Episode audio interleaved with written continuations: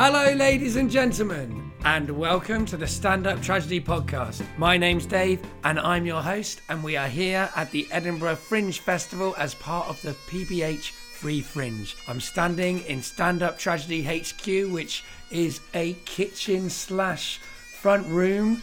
There is bacon frying, there is audio being edited, there are people stapling flyers. This is a hotbed of tragic operations. What we do at Stand Up Tragedy is we stand up and we do tragedy. And we've been doing that in the Edinburgh Festival at the Fiddler's Elbow from the 3rd to the 14th of August. Tomorrow is our last night, and we have Simon Munnery, Nat Lertzima, Casual Violence, Lucy Ayrton, and Superbard, which is one of the best lineups we've had all Fringe, and you should absolutely come along and tell your friends to come along. It's going to be a really good one.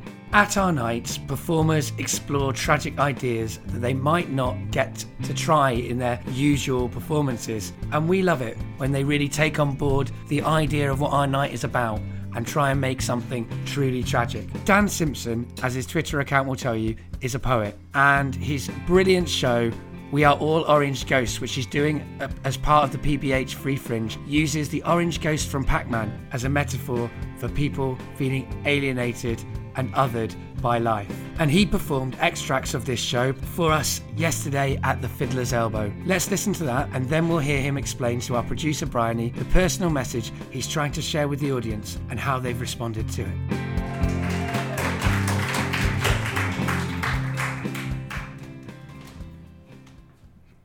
Uh, so I want to start with the tragedy of Pac-Man. Because there are four ghosts in Pac-Man: a red one, a pink one, a blue one, and an orange one. I have a lot of sympathy for the orange ghost in Pac-Man. Their names in Japanese are Keibai, Pink Eye, Aizuke, and Gazuta. Translated, that means red guy, pink guy, blue guy, and slow guy. Slow guy, slow orange ghost. Their characteristics in Japanese are oikake, mashibushi, kibagure, and otoboke. Translated, that means chaser, ambusher, fickle, and stupid. stupid, stupid, slow orange ghost. Other names they've been given are urchin, romp, stylist, and crybaby. Crybaby, stupid, slow, crybaby orange ghost. In America, they're called Blinky, Pinky, Inky, and Clyde.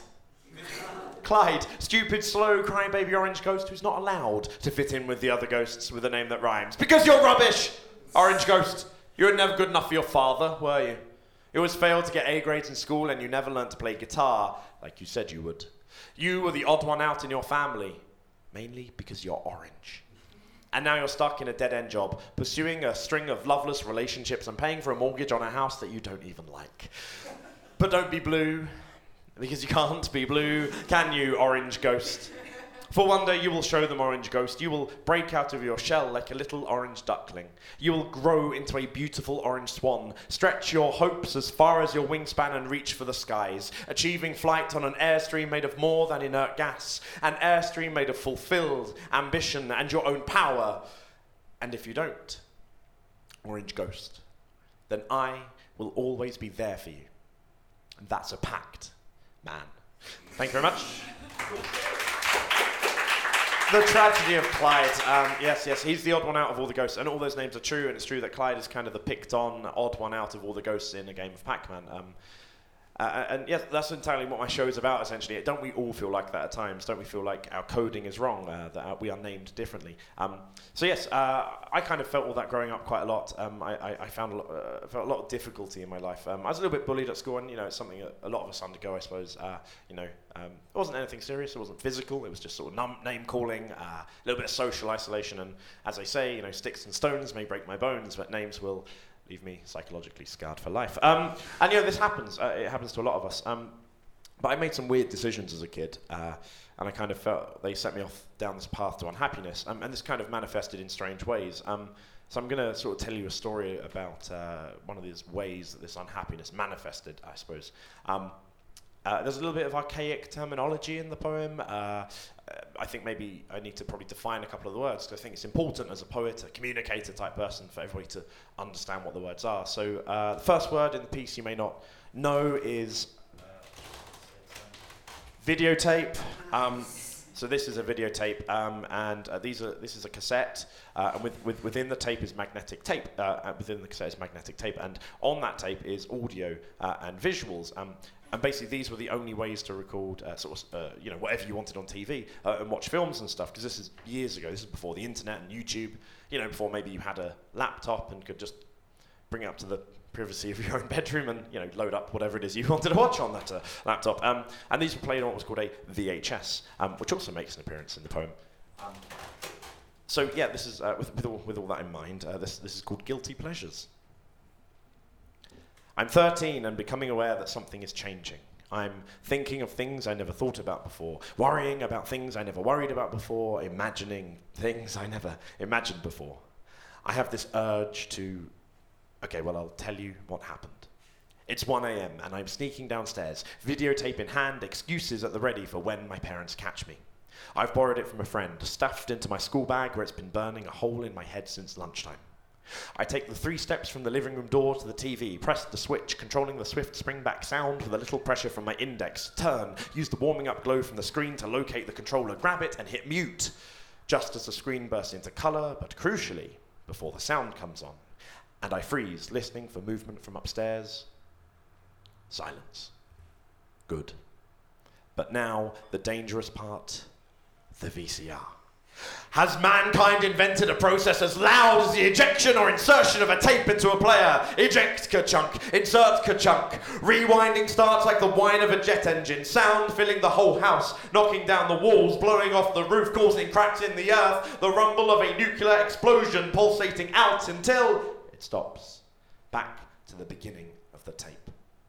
I pause again, listening for any sound from upstairs. And this is something I've been anticipating all day, my adolescent imagination running over possibilities about what I may see and hear and experience, so I unmute the TV. I turn the sound just down to three bars, maybe just two bars, one bar of sound, and I press play.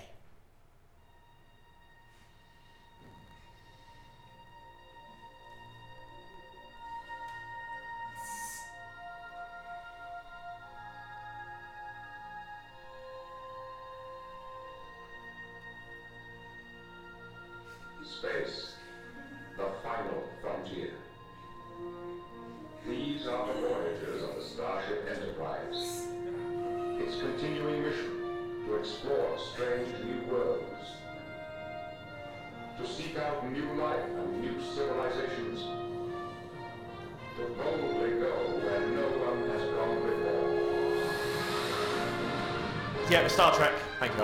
Um, yeah, Star Trek. I was sneaking down to see. I'm not sure what you may, may have thought it was. it was definitely Star Trek. And thank you. That was guilty pleasures. Cheers.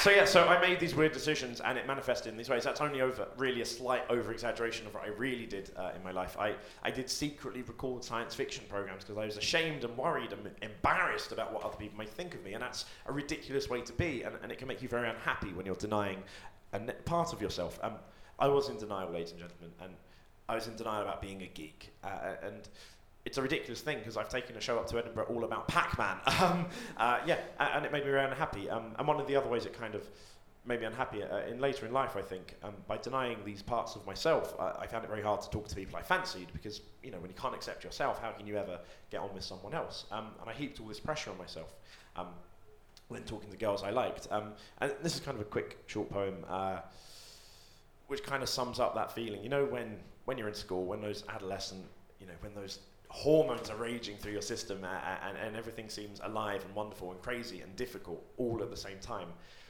Um, I tried, I've tried to capture that in a quick snapshot. Um, maybe one of the negative things about this poem is that it's set in southeast London. Um, uh, this is called After the Last Day of School at Bexleyheath Clock Tower.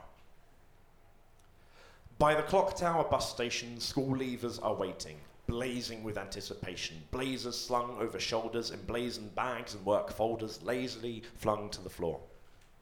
Ties no longer knotted, not top notch, a botched job peanutted, shirts half stuck in trousers, half untucked, boys dumbstruck by blouses, girls' skirts given short shrift, shifted up by inches over hours, rules forever flouted. A golden moment ignites, amazing and bright, the temperature raised their brazen, emboldened by sunlight, controlled fight or flight, holding such life. They move on. Oh, an ah, that's very nice. How am I doing for time? Uh, two minutes, okay. Uh, I got over that um, uh, kind of issue with girls, though, uh, and uh, so I think I'll end with a love poem. It's three minutes. Is that okay? Thank you. Um, realise my voice is very knackered, by the way, as well. Um, cool. Normally it's not so husky. Um, right, so uh, I, I, a quick end up with a love poem, I think. Um, okay, no, not a poem. Sorry, a poem about maths. It goes like this. I love the curvature of your waveform, the way you diverge from the norm. I want to bring you to boiling point because too hot is not too warm. And when we touch, it's an electric storm, and you're the lightning conductor to my heightening thunder sound. You're the earth to my live wire. You keep me on the ground. If you were described by numbers, they would all be primes. But like Heisenberg, you're uncertain of where we are sometimes. So this verse is in a language that you can understand, bringing maths and poetry together in double helix strands. You see, we've been carbon dating for a while, and sure, it made you smile and statistically speaking, I'd make you laugh sooner or later. So the line on my mental graph paper that represented how I felt about you had an upward trajectory. Marking x's against the x-axis, I plot points and y. Well, because x marks the spot where two lines intersect, connect in a future perfect tense, tell a story predicted by the focus of the locus. But this isn't magic. It's not hocus pocus, because you have no need for the supernatural, whereas I'm odd. I'm not always logical, and sometimes even my numbers are irrational. But you were the right angle for me, a cute reality to my obtuse literacy, not an abstract. And you pivot on moments like these. Affected by Brownian motion, we dance like particles, and I have this notion that I'm the definite article to your theoretical hypothesis, the words to your mathematics, for this is my medium of transmission, and I'm no paranormal magician, are rules in writing too. Creating literary fiction through rhyme addition, division of lines to ease transition, multiplying meaning by verb position, subtraction of words made more powerful by omission. No, it's not a precise science, but there is a method to it. For example, electrons flow between two polar points. I am the north and you the south. We can't help but be attracted, and we reacted like water and sulfur to form a compound substance. You plus me equals us. And chemistry is undeniable, like electromagnetism or gravity. And though there are sparks of volatility, ours is not a weak but a strong nuclear force. And in all probability, this is how we'll always be, because when we deviate, it's anything but standard, a sign that we're meant to be physical with our biology. And maybe I'm going off on a tangent here, but pressed together, our contact force is not normal. Cosmic strings vibrate in harmonious commotion, and when we oscillate in our simple harmonic motion, I think that maybe one day we'll propagate, but that's in the future. In our fourth dimension, I don't want to upset the equilibrium, I don't want to cause any tension because our equation is balanced. You're the constant variable in my life, the quantity for which I did not factor. You keep me powered, you turn me on, you are my chain reactor, the dark matter. I do not fully understand the bright colours on my spectral band. You are pure mathematics. But applied together, we are poetry in motion. Thank you very much. Stand up tragedy. I had a lot of fun at Stand Up Tragedy. So I did kind of the core heart stuff of my show, um, which is there's some funny stuff in there, but it's actually quite serious, and it's really nice to be able to do that serious stuff and not have the expectations of jokes and things. Um, not that you kind of get that necessarily at spoken word nights anyway, but I'm generally a comedic poet. I generally do quite a few jokes and punchlines in my poems, so it's quite nice to have a bit more space to actually just not do that. So yeah, lovely. I had a really good time. What struck me the most from your performance is that in your show you try and teach people something. Would that be true? Yeah, absolutely. And my kind of opening, after the initial poem about the orange ghost from Pac Man, uh, I have this whole piece which is about kind of saying that it's about the Orange Ghost from Pac-Man, and I kind of immediately say, no, actually, it's not just about Pac-Man, it's actually about me.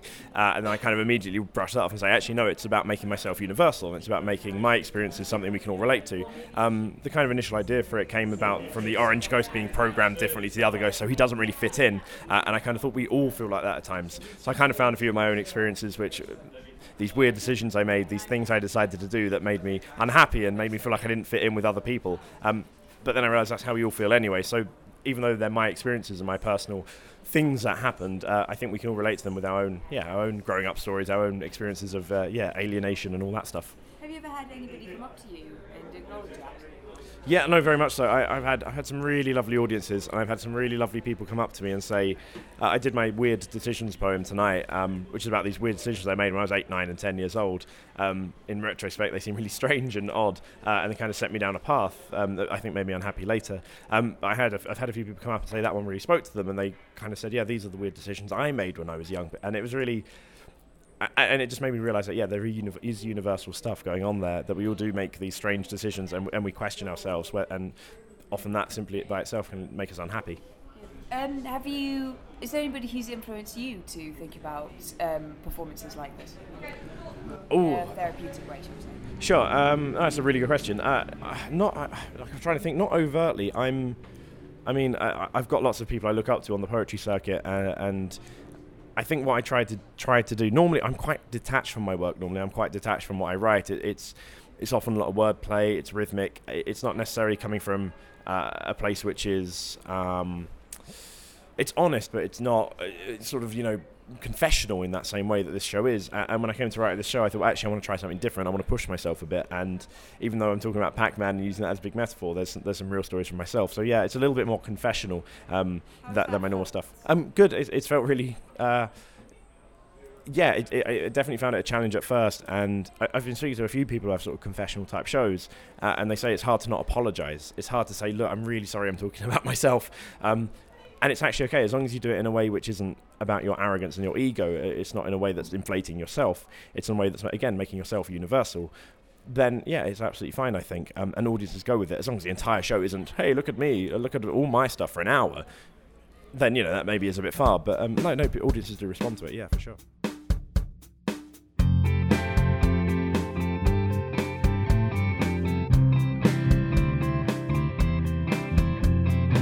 Everybody in the stand up tragedy team loved Dan's show, and I really recommend you get along to see it. It's not there for very many more days, it's there till the 18th, so get along to the Fiddler's Elbow downstairs, venue 71, same as ours, 2:45 pm. Properly recommend it. Dan's been great, he's been hosting and performing, real inspiration in the way that he gets up and he goes out and he really pushes his show, and he has a great show to push. There's lots of great shows like Dan's and like Stand Up Tragedy, which are part of the PBH Free Fringe, and you should really get hold of one of the booklets if you're in Edinburgh and have a read through and see all of the amazing shows that you can see for free in this beautiful city that we are in now. And ladies and gentlemen, let me introduce you now to the Stand Up Tragedy team who are going to be sharing with you their picks of the Fringe.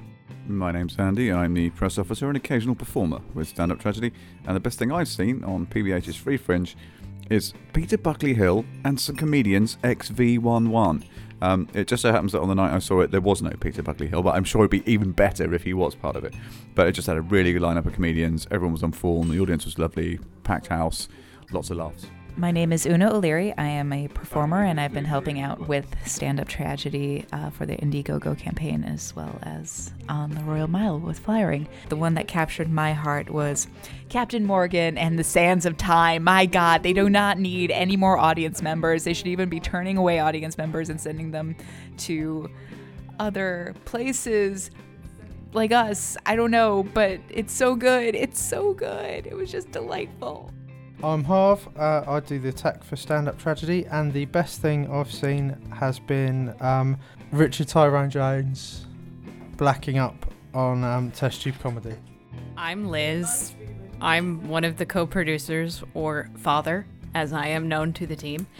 I have a number of picks, many of which have been already mentioned, but I will just highlight the PBH Free Fringe spoken word section, which I think has been an outstanding quality. And I've just seen so many things that I think are brilliant.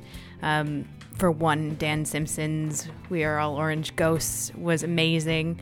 Um, I saw the the Scottish storytelling in the afternoon at the same venue at the Fiddler's Elbow that Calum is doing, which I'd also really recommend. I would also recommend Sophia Walker. I haven't seen her show yet, but I've seen much of her work, and I know that that's great.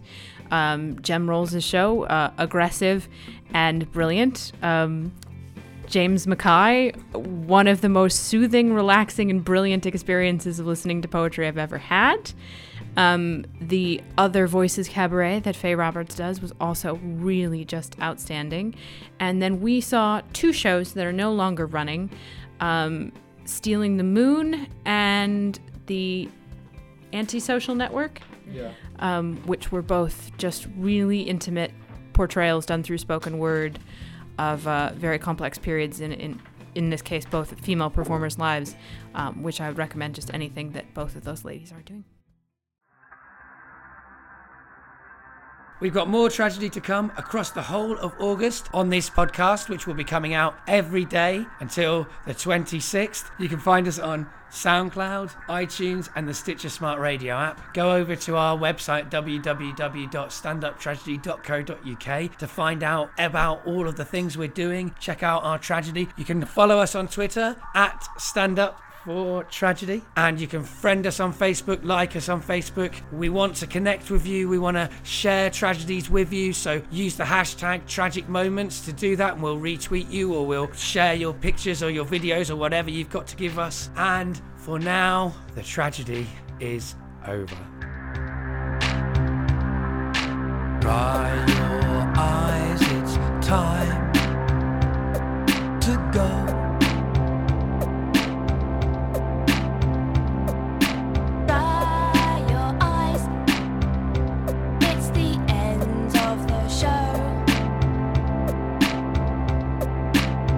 This podcast was produced by Bryony Hawkins with audio production from Stephen Harvey. The music comes from Sam Wilkinson, who you can email at radiowhan at gmail.com. The rest of the music was produced by George Brufton, written by the Reactionaries, with added bagpipes from Vaughan Granding. I'm Dave, I'm your host, and the tragedy is once again over. It's time To